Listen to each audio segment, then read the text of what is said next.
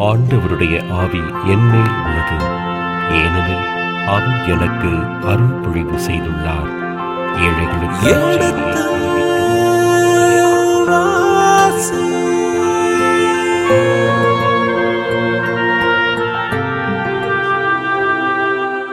எடுத்து வாசி.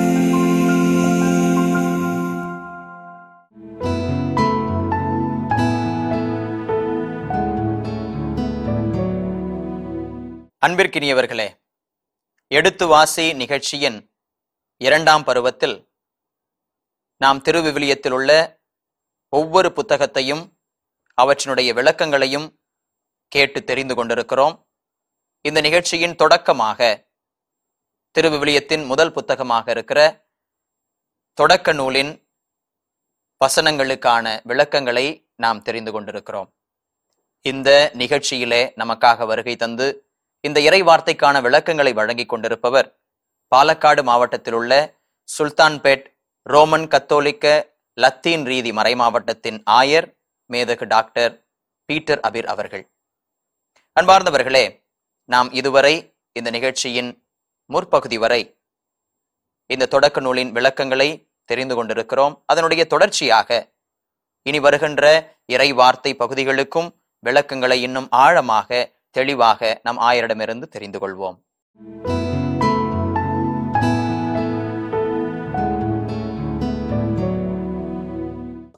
அடுத்தது படிங்க. அப்பொழுது கடவுள் புற்பூண்டுகளையும் விதை தரும் செடிகளையும் கனி தரும் பழ மரங்களையும் அந்தந்த இனத்தின்படியே. நிலம் விளைவிக்கட்டும் என்றார். இதுல பாத்தீங்கன்னா இதுல ஒரு ரெண்டு விஷயத்த சொல்றார். விதை கொடுக்கும் புற்பூண்டுகளை விதை கொடுக்கும் புற்பூண்டுகளையும் கனி கொடுக்கும் மரங்களையும். அப்ப முதல்ல விதை கொடுக்கும் புற்பூண்டுகளை படைத்த பிற்பாடுதான் கனி கொடுக்கும் அப்படின்றார். அப்போ there is a progressive stages of creation அப்படின்னு சொல்றோம். ப்ரொக்ரஸிவ். இன்னும் மனுஷனுக்கு வரல. பாருங்க முதல்ல என்ன படைக்கிறாரு? ஒளியை படைத்தார். ஒளியை கொடுக்கக்கூடிய கதிரவன் சூரியன் சந்திரன் மற்றதலையும் படைக்கிறாரு. அதன் பிறகு விதை கொடுக்கக்கூடிய அந்த புற்பூண்டுகளை செடிகள். செடிகளை அப்படியே படைத்தவர். அதன் பிறகு கனி பழமரங்கள் கனிதரும் மரங்களை படைத்தார். அப்படின்னா இதுல ரெண்டு விஷயத்தை நமக்கு நம்ம புரிஞ்சுக்கணும். உலகில் ஆஹ், உலகத்தில் இருக்கிற அந்த ஒரு ஒரு அமைப்பு ஒரு ஒழுங்குமுறை அமைப்புன்னு சொல்றோம். இது எல்லாவற்றையும் கடவுளே தீர்மானிக்கிறார். கடவுள்தான் தீர்மானிக்கிறார்.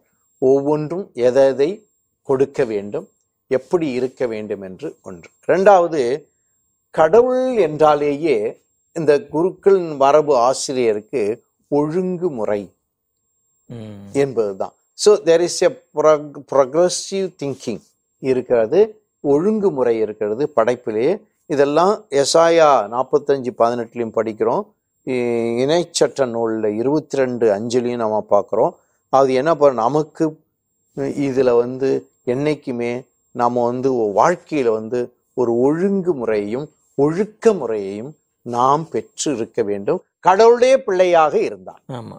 சி. கடவுள் தன்னுடைய படைப்பிலேயே ஒரு ஒழுங்குமுறையை காற்றவர். அந்த கடவுளுடைய பிள்ளைகளாக இருக்கிறவர்களும் நம்ம என்ன செய்யணும் அந்த ஒழுங்குமுறையை. ஒழுங்குமுறையையும் ஒழுக்க முறையையும். ஒழுங்குமுறை என்பது நம்முடைய ஆர்டர் இன் அவர் ஆக்டிவிட்டீஸ் ம். ஒழுக்கமுறை என்பது order. In my aptitude in my own thinking என்னுடைய எண்ணப்படி என்னுடைய நிலைப்பாடு நிலைப்பாடு. அது ரெண்டையும் நம்ம வந்து பார்க்கணும் அதான் அந்த அந்த படைக்கின்ற அந்த குருக்கள் மரபு ஆசிரியர் தான் அவங்களுடைய தியாலஜிக்கல் இன்சிஸ்டன்ஸ் அங்க பார்க்கணும். எம்பசிஸ் எப்படி? இந்த படைப்பு என்ற ஒரு ஒரு கருத்தை எடுத்துக்கொண்டு அவங்க கடவுளை பற்றி போதிக்கிறாங்க. ஆமா. இஷ்டத்துக்கும் ஏதோ ஒண்ணு ஏதோ எழுதி சொல்லிடுவோமே ஏதோ ஒரு இது இப்படி சொன்னாரு இதை. படிச்சாரு முடிச்சாரு. நோ நோ அந்த புற்பூண்டு செடி பழமரம் இதற்கு கூட ஒரு ப்ரொக்ரெசிவ் திங்கிங்கை வச்சு வச்சு ஒரு ஆர்டர்லினஸ கொடுத்து கடவுளை பற்றிய போதனை தானே தவிர நான் ஒரு தடவை நல்லா யோசித்து படிப்பேன். படிக்கும்போது இது படைப்பை பற்றி பேசுறதை விட இந்த முதல் அதிகாரத்தை இவங்க கடவுளை பற்றி பேசுறாங்களோ அப்படின்ற ஒரு எண்ணம் வருது. அதான் அதான் உண்மை. உண்மை ஆமா. படைப்பை. பற்றி பேசுவதை ஒரு வாய்ப்பா பயன்படுத்திக்கிட்டு ப- படைப்பை பற்றி பேசுறது ஒரு வாய்ப்பு தானே தவிர இந்த இந்த பின்னணியில கடவுள் யார் நமக்கு என்று இந்த அதிகாரத்தில் ஆழமான ஒரு இறையலை அவங்க நமக்கு கொடுக்கறாங்க. அப்படின்னு நம்ம புரிஞ்சுக்கணும். இப்போ அடுத்த வசனத்துக்கு வாங்க. பதினாலுல இருந்து அந்தந்த இனத்தின்படியே நிலம் விளைவிக்கட்டும் என்றார். சரி. அதற்கு ஏதாவது ஒரு அடையாளம் இருக்கு? அதாவது அந்தந்த இனத்தின்படியே இனத்தின்படியே விளைவிக்கட்டும் என்றார். அதாவது செடி கொடிகள் அது அந்த இனம் இருக்கு. அதற்கு ஏற்ற ஒரு விருத்தியை அபிவிருத்தியை செய்ய வேண்டும். அப்படின்றத அவர் அந்த கா இந்த இங்க நல்லா கவனிச்சீங்கன்னா it is not scientific approach of today இன்னைக்கு வந்து ரெண்டு இன செடிகளை ஒன்று சேர்த்து ஒரு. கிராஃப்டிங் மெத்தட்லாம் கொண்டு வந்து புதிய புதிய ஹைபிரிட் ஹைபிரிட் அதெல்லாம் உருவாக்குற ஒரு மனிதருக்கு உருவாக்குற ஒரு சக்தியை கடவுள் கொடுத்திருக்கிறார். இன்னைக்கு. ஆமா. அதான் விஞ்ஞானம் என்பது மனித சக்தி இல்ல. கடவுள் கொடுக்கிற அறிவை நம்ம பயன்படுத்தி அது உண்மைதான் செய்யணும். ஆனா இந்த மாதிரி ஒரு அனுபவம் அந்த காலத்துல இல்லை. அதனால அவங்க என்ன நினைச்சாங்க? ம- தேங்காய் தேங்காய் தான் கொடுக்கும். ஆனா ஒரு விதத்துல அதுவும் ஒரு நன்மையான ஒரு காரியம் தான் ஆண்டவரே. ரொம்ப அழகாக அதை ஆமா. இயற்கையை நம்ம வந்து பாழ்படுத்தாம. பாழ்படுத்தாம. பாழ்படுத்தாம. ஏன்னா இப்போ வந்து ஹைபிரிட்னு சொல்லி எல்லாம் செய்யறாங்களே தவிர ஆனா ஒரிஜினலா ஒரு செடி அதனுடைய தன்மையை அதனுடைய கனியை கொடுக்கிற அந்த கனியினுடைய தன்மைக்கும் ஹைபிரிட்லால வருகின்ற கனியினுடைய தன்மையும் வித்தியாசமா இருக்க? நிறைய மலட்டுத்தன்மை வருது அப்படின்னு சொல்றாங்க இதுல. அது இசி நம்முடைய விஞ்ஞானத்தையே நம்ம வந்து வேறு விதமா பயன்படுத்துறதுனால நமக்கே அது பாதிப்பு பாதிப்பாக அமைகிறது. அமைகிறது. இப்போ நான் நிறைய பா பார்க்குறோம். பப்பாய் பழம் நம்முடைய தோட்டத்தில் விளையறதுக்கும் நம்ம போய் கடையில ஹைபிரிட்ல போட்டு வாங்குறதுக்கும் வாங்கி சாப்பிடுறது ரொம்ப வித்தியாசம். வித்தியாசம் இருக்கு. ரொம்ப வித்தியாசம் இருக்கு. அதே மாங்காய் மற்ற எல்லாத்துக்குமே நம்ம எடுத்துக்குவோம். அதுதான் அங்க சொல்றேன். அடுத்தது. அது அவ்வாறே ஆயிற்று. புற்பூண்டுகளையும் விதையை பிறப்பிக்கும் செடிகளையும் கனிதரும் மரங்களையும் அந்தந்த இனத்தின்படி நிலம் விளைவித்தது. அதான் இந்த மூன்று விஷயம் சொன்னார். புற்பூண்டுகள் விதையை கொடுக்கின்ற செடிகள். பிறகு கனியை கொடுக்கின்ற மரங்கள் என்று அந்த ஆர்டர் முதலில் நம்ம சொல்லிட்டோம். அடுத்தது. கடவுள் அது நல்லது என்று என்று கண்டார். ஓகே. மாலையும் காலையும் நிறைவுற்று மூன்றாம் நாள் நாள் முடிந்தது. அப்பொழுது கடவுள் பகலையும் இரவையும் வெவ்வேறாக பிரிப்பதற்கும் காலங்கள் நாள்கள். ஆண்டுகள் ஆகியவற்றை குறிப்பதற்கும் விண் விரிவினில் ஒளி பிழம்புகள் தோன்றுக என்றார். இப்ப இங்க ஒளி பிழம்புகள் தோன்றுக என்றார். இந்த ஒளி பிழம்புகள் முதல்ல என்ன? அப்படின்னா ஒளி பிழம்புகள்னா அவர் வந்து சூரியன் என்று குறிப்பிடல. ஆனா ஒளி பிழம்புகள். அதான் உள்ள அர்த்தம் என்னன்னா சூரியன் சந்திரன். இந்த ரெண்டு தான். காலத்தை குறிப்பது. காலத்தை குறிக்கும் ஏன்னா சூரியனை வைத்து காலத்தை கணித்தாக பழங்கால். அதனால காலத்தை கணிக்க. இதுல ரெண்டு பகல் இரவு உருவாக. அப்படின்னு. இந்த பகல் இரவு உருவாவதற்கு எதை பயன்படுத்துகிறார் கடவுள் என்று சொன்னால் ஒளி பிழம்புகளை. அது ஒரு பான் ரெண்டாவது காலங்கள் உருவாக. அதான் பதினாலாவது வசனம். அவங்க வந்து இன்னைக்கு நம்ம வாட்சி பயன்படுத்துறாங்க மற்றதெல்லாம் ஆனா அன்று வந்து என்னையும் அந்த சூரியன் சந்திரன் இதை வச்சு தான் காலத்தை கணித்தார்கள். ஆகவே கணிக்கின்ற பொழுது அந்த காலம் உருவாவதற்கும் இது பயன்படுகிறது என்று அதுக்கும் கடவுள்தான் காரணம் என்று பார்க்குறாங்க. அடுத்தது பகல் இரவை ஆள்வதற்கு. அப்போ பகலை ஆ- பகல் வேற சூரியன் வேற இரவு வேற சந்திரன் வேற அப்படின்னு பார்த்துட்டு பகலை ஆள்வதற்கு சூரியனையும் இரவை ஆழ்வதற்கு சந்திரனையும் கடவுள் இது இது வந்து இது ஒரு இது ஒரு வகையில பார்த்தீங்கன்னா இது ஏன்டா இப்படிலாம் இவர் பிரிச்சு பிரிச்சு சொல்லணுமா அப்படின்னு வரும் இது வந்து பழங்கால மனிதர்களுடைய எண்ணம் வந்து எப்படி இருந்ததுன்னா விஞ்ஞான ரீதியில் அவங்க பார்க்கல அவங்க பார்த்ததுலாம் இந்த பகலுக்கு பகலை ஆள்வது ஆள்வதுன்னா ஆட்சி. செய்வது சூரியன். இதான் வந்து பாப்புலர் நோஷன் அதை சொல்லி எதை வலியுறுத்துறாருன்னா எல்லாத்துக்கும் காரணம் கடவுள் கடவுளுடைய படைப்பு. இல்ல இன்னொரு பாயிண்ட் உண்டு. சி இவர் இதை எழுதும்போது மனசுல எப்பவுமே அவருக்கு மனசுல அடி மனசுல என்னதுன்னா இந்த மக்களுடைய தவறான போக்குகளுக்கு முற்றுப்புள்ளி வைக்க முற்றுப்புள்ளி வைக்க வேண்டும் அதை கண்டிக்க வேண்டும். என்ன தவறான போக்குகள்னா இங்க நல்லா பாத்தீங்கன்னா சூரியன் சந்திரனை படைப்பதை பற்றி.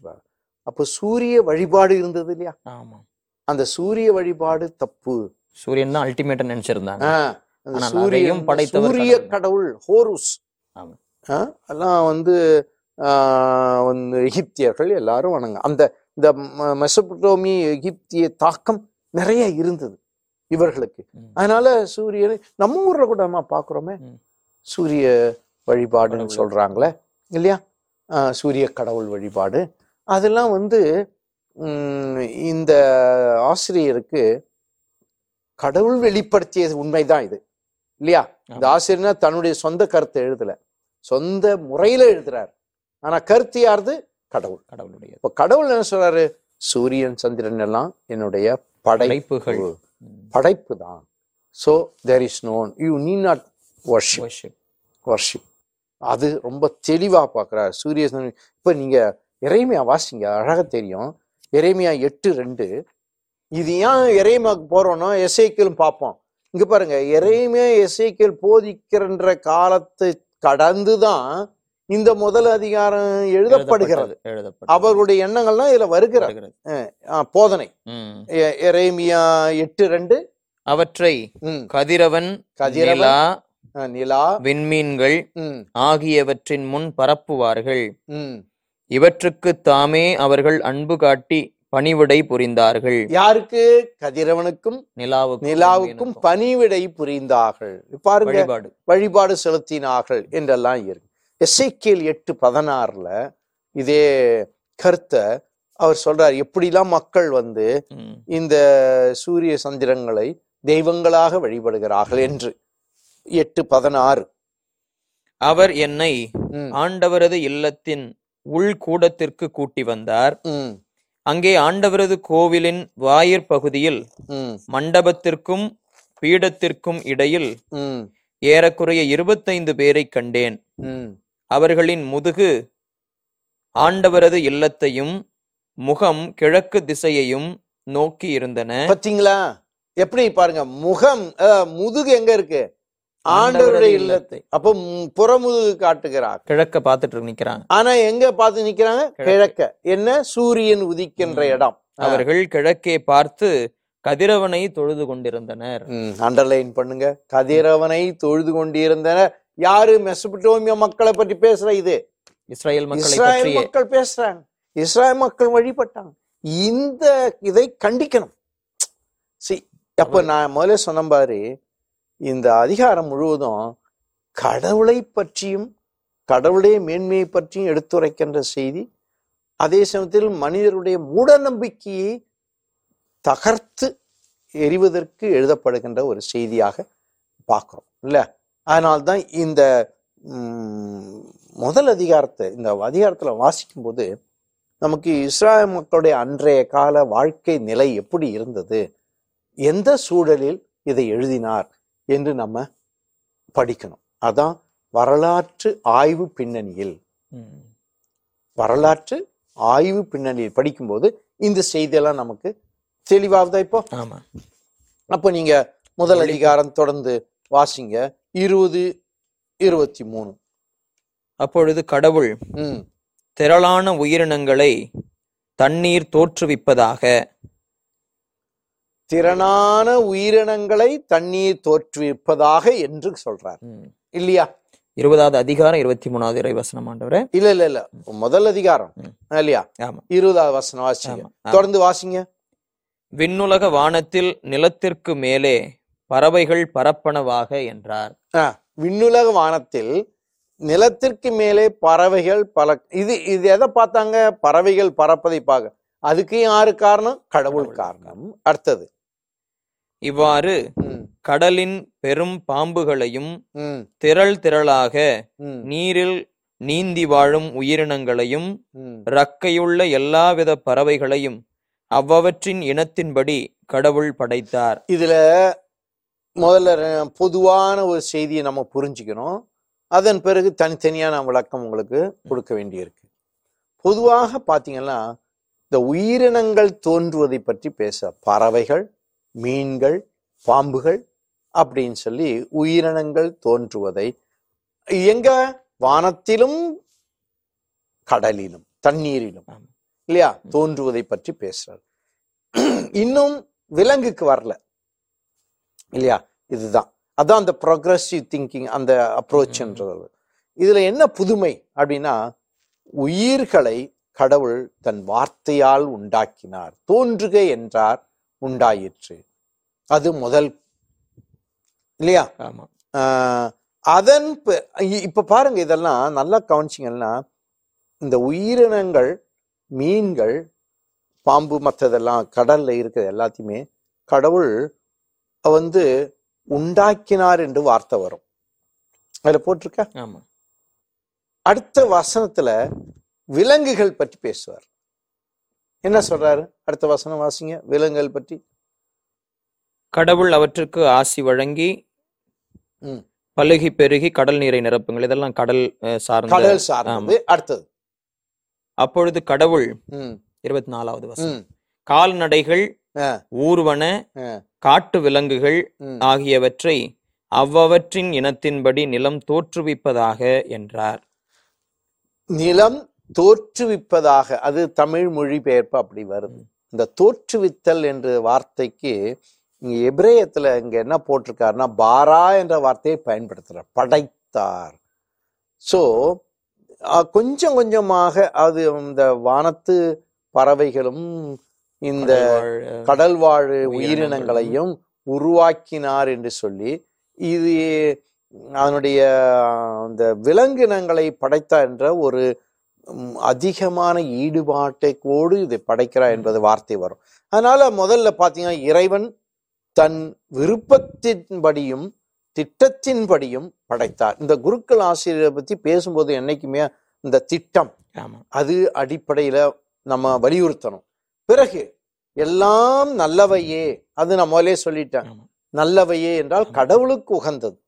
பிறகு நல்லா பார்த்தீங்கன்னா ஒன்னாவது அதிகாரம் இந்த இருபதாவது வசனத்துல தன்னிடம் அதாவது கடலில் வாழும் பேருருவம் திரிமு திமிங்கலம் மற்ற க- பாம்புகள் ஏன்னா இந்த பா பொதுவுல பார்த்தீங்கன்னா கடல்ல இருக்கிற அந்த பெரிய பாம்பு வந்து தான் தீமையின் அடையாளம்னு சொல்றோம். ஆனா சாதாரண பாம்புகள் அல்லது திமிங்கலம் மற்றது ம். எல்லாமே கடவுளுடைய படைப்பு தான் ஆமா படைப்பு என்பதை இங்க தெளிவுபடுத்துறாரு. ஆனா இங்க ஒண்ணே ஒண்ணுதான். லிவியாத்தான் அந்த வழிபாடு எஸ்ஆயா. இருபத்தி ஏழு ஒண்ணுல நம்ம படிக்கிறோம் பாருங்க. அதுதான் வந்து சாத்தானை குறிக்குது. அதை கடவுள் படைப்பதில்லை. இந்த அரக்க பாம்புன்னு சொல்ற அது வார்த்தையை இங்க பயன்படுத்த மாட்டார். படைப்பதில்லை. அவர் படைத்தது எல்லாமே நல்லது என கண்டார். அது ஒரு பாயிண்ட். இன்னொன்று உங்களுக்கு நல்லா புரிஞ்சுக்கணும். அதாவது வானத்து பறவைகள் மட்டும் இல்லாமல் உயிரினங்கள் கடல்ல இருக்கிற அனைத்தையும் ஒன்று ஒன்றா ப படைக்கின்ற கடவுள். ம். அதுக்கு இன்னொரு என்ன செய்கிறாருனாக்க இந்த மனித எண்ணங்களுக்கும் அதாவது கடவுளுடைய எண்ணத்திற்கும் நோக்கத்துக்கும் உன் உகந்ததாக இருப்பதால் நல்லவை. அதே சமயத்தில் இதெல்லாமே கடவுள் மனிதருடைய பயன்பாட்டுக்கு கடவுள் கொடுக்கிற ஒரு படைப்பாக நம்ம பார்க்கணும். மனிதருடைய பயன்பாட்டுக்கு இது. ஏன் அது அடுத்தது படிக்க போறோம். படை அடுத்தது படிங்க. அப்பொழுது கடவுள். இருபத்தி ஆறாவது வசனம். இருபத்தி ஆறு. மானிடரை நம் உருவிலும் நம் சாயலிலும் உண்டாக்குவோம். அவர்கள் கடல் மீன்களையும் வானத்து பறவைகளையும் கால்நடைகளையும் மண்ணுலகு முழுவதையும் நிலத்தில் ஊர்வன யாவற்றையும் ஆளட்டும் என்றார். இப்ப புரியுதப்போ இதுவரையிலும் படைச்சது எல்லாமே யாருக்காக? மனிதருக்காக. மனிதருக்காக. அப்ப இதுல ஒரு ரெண்டு மூணு விஷயம் நமக்கு நல்லா தெளிவாக்கணும். அப்பொழுது கடவுள் மனிதரை தம் உருவிலும் சாயலிலும். நாம் அடிக்கடி பயன்படுத்துகின்ற ஒரு வார்த்தை. கடவுள் நம்மை தன்னுடைய உருவிலும் சாயலிலும் படைத்தார். ஆமா. இதனுடைய பொருள் என்ன அப்படின்னு பார்க்கணும். கடவுளுக்கு உரு இருக்கா. அதாவது மெட்டீரியல் ஃபிகர் அல்லது சாயல் செராக்ஸ் காப்பின்னு நம்ம சொல்றோம். ஆமா. அப்படி வந்து கடவுளுக்கு அப்படிப்பட்ட உரு இல்லை. கடவுள் எந்த மாதிரி இருக்காருன்னு யாருக்கு தெரியும்? உருவம் உருவம். கடவுளுக்கு உருவம் உண்டா? பார்த்துருக்கீங்களா? இப்ப நம்ம பொதுவாக வானக தந்தையை ஒரு பெரிய தாத்தா மாதிரி படம் போட்டு சில பேர் வச்சிருக்கதை பார்க்கணும் இது ஒரு வகையான ஒரு சாதாரண பாமர மக்களுக்கு அந்த திருத்துவத்தினுடைய நிலைப்பாட்டை. காட்டுறதுக்கு தந்தை மகன் மகன், தூய் தூய ஆவி ஆவியார். என்றெல்லாம் கா- ஆனா that is not fully the picture of God இல்ல? That's not full picture of God is only a figurative. ம். சரி அக்காடிய மொழியில அக்காடிய மொழி அவங்க உகாரித்திக் அக்காடிய மொழி செமித்திய மொழிகள் இதெல்லாமே எபிரேயம் இதெல்லாம் செமித்திய மொழிகள் இந்த மொழிகள் அக்காடியாவில் ஷாலாமா என்ற ஒரு வார்த்தை உண்டு அதுக்கு மூலம் சிலை உருவம் சாயல் என்று பொருள் உண்டு. இந்த பின்னணியில் தான் சுமேரியர்கள் அவங்களுடைய வார்த்தை ஒன்று வருது ஆல்மா என்ற வார்த்தை. ஆல்மா என்ற வார்த்தையும் இதே பொருள் குறிக்கும். இந்த வார்த்தையை தான் இவர் வந்து இங்க இங்க எபிரேயத்துல தாமா என்ற வார்த்தையை பயன்படுத்துறாங்க அப்ப ஷலாமா ஆல்மா தாமா. ஷலாமா என்ற வார்த்தை என்ன சொல்லுதோ அதுதான் ஆல்மாவும் அதுதான் தாமாவும். என்ன பொருள் அப்படின்னு பார்த்தீங்கன்னா உருவம் சாயல் அல்லது மூலம் ஒத்திருத்தல் அப்படின்றது வந்து பிரதி அல்லது சிலை. இப்ப நீங்க இந்த திருப்பாடல் திருப்பாடல் முப்பத்தி ஒன்பது ஆறுல. அவர்கள் ம், நிழலைப் போல நடமாடுகின்றனர். நிழலை போல. அப்ப நிழல் என்பது எது? அதான் அது அந்த ஆள் அந்த தாமா. என்ற வார்த்தையை பயன்படுத்தார். சாயல். சாயல். நிழலை போல நடமாடுகிறார்கள். எஸ்ஐக்கியல் இருபத்தி மூணு பதினாலில் எஸ்ஐக்கியல் இருபத்தி மூணு பதினாலில் எஸ்ஐக்கியல் நம்ம எல்லாருக்கும் தெரியும். பால பாபிலோனியாவில் வாழ்ந்த இஸ்ராயல் மக்களிடையே பணி செய்தவர். அப்ப அந்த மக்களுக்கு இதை சொல்லி சொல்றார். அந்த ஊர்ல பா- அடிமைத்தனத்தில் வாழ்ந்த இஸ்ராயல் மக்களுக்கு. என்ன சொல்றாரு? இருபத்தி மூணு பதினாலு. இவள் வேசித்தனத்தில் இன்னும் மிகுதியாக ஈடுபட்டாள். இவள்னா யாரு? இஸ்ராயல் மக்கள். மக்கள். வேசித்தனம்னா தெய்வ சிலை வழிபாடு.